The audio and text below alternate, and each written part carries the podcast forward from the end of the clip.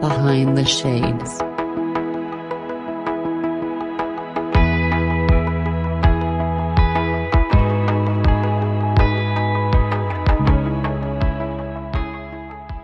Uh, my name is Bayon Bayonle Arashi. I am a Nigerian immigrant. Uh, I came to the United States uh, early 2015, February 2015 to be precise.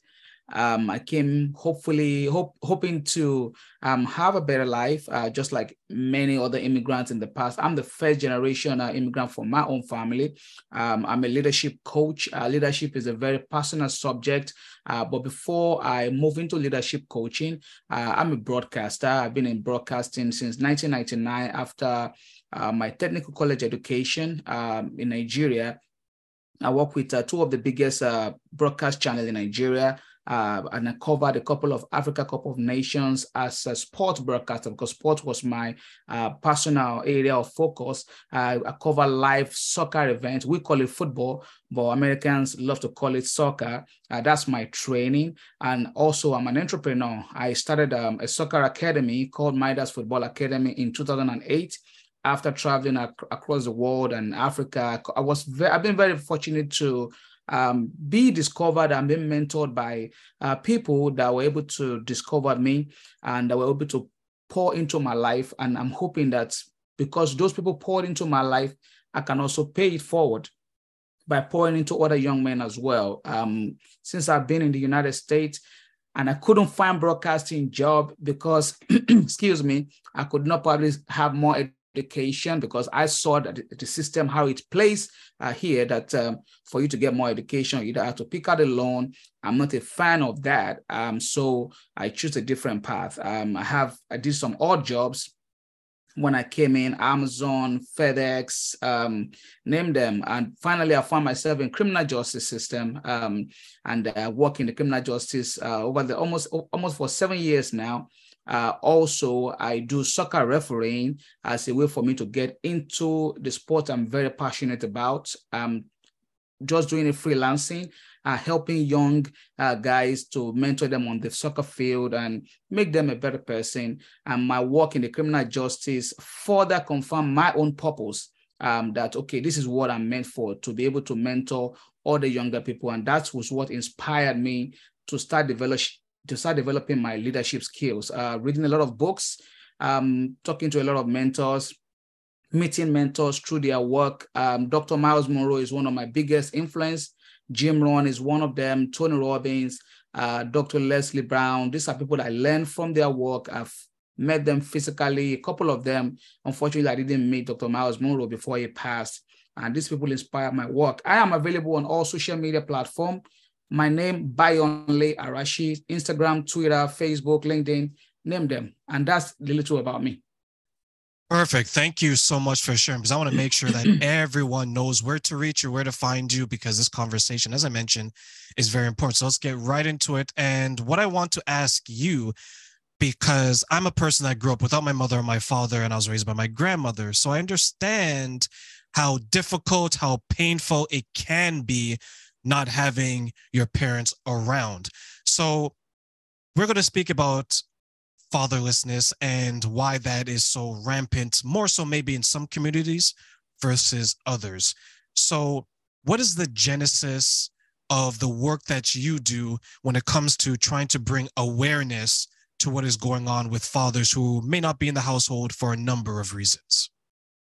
Absolutely. Um, before I came into the state, um, I, I never thought of it as a big issue, even though I've always seen uh, some traits of it in uh, the way some people behave, uh, some young men, and the way they react in terms of their level of emo- emotional intelligence. Uh, and of course, as an entrepreneur who has a soccer academy, and I have a lot of young teenage boys coming to the academy to train and develop, and some of them the way they behave. Uh, but when I uh, started my job, my work in the criminal justice system, um, it was a big eye opener. America is a big, big, big, big country. Uh, the state of Texas in itself, in terms of landmass, is bigger than the entire country that I come from, Nigeria, in terms of land, landmass. Um, So that was a big exposure for me. And when I started doing my work, I, I told myself I wanted to be more than a correctional officer. I wanted to be more than a prison guard, as they call us.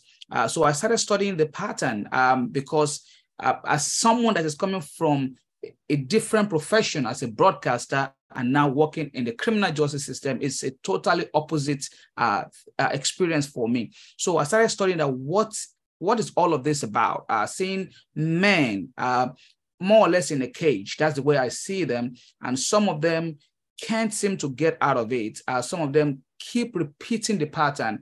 Um, an average uh, uh, inmate in the state of Texas, I can talk about that because I work in that system, does not realize how bad he is going until at least they are uh, reincarcerated for minimum three times. Uh, so the rate of uh, recidivism is very high. Uh, most of them start having a better understanding and start asking the questions after they've been after they come back like three, four times. And most of the time, I also observe after their 40th birthday, uh, when you see an immigrant uh, in their 40, uh, an image in their 40s, uh, you start hearing a different experience from them. Some of them have started doing time since when they were 16, 17.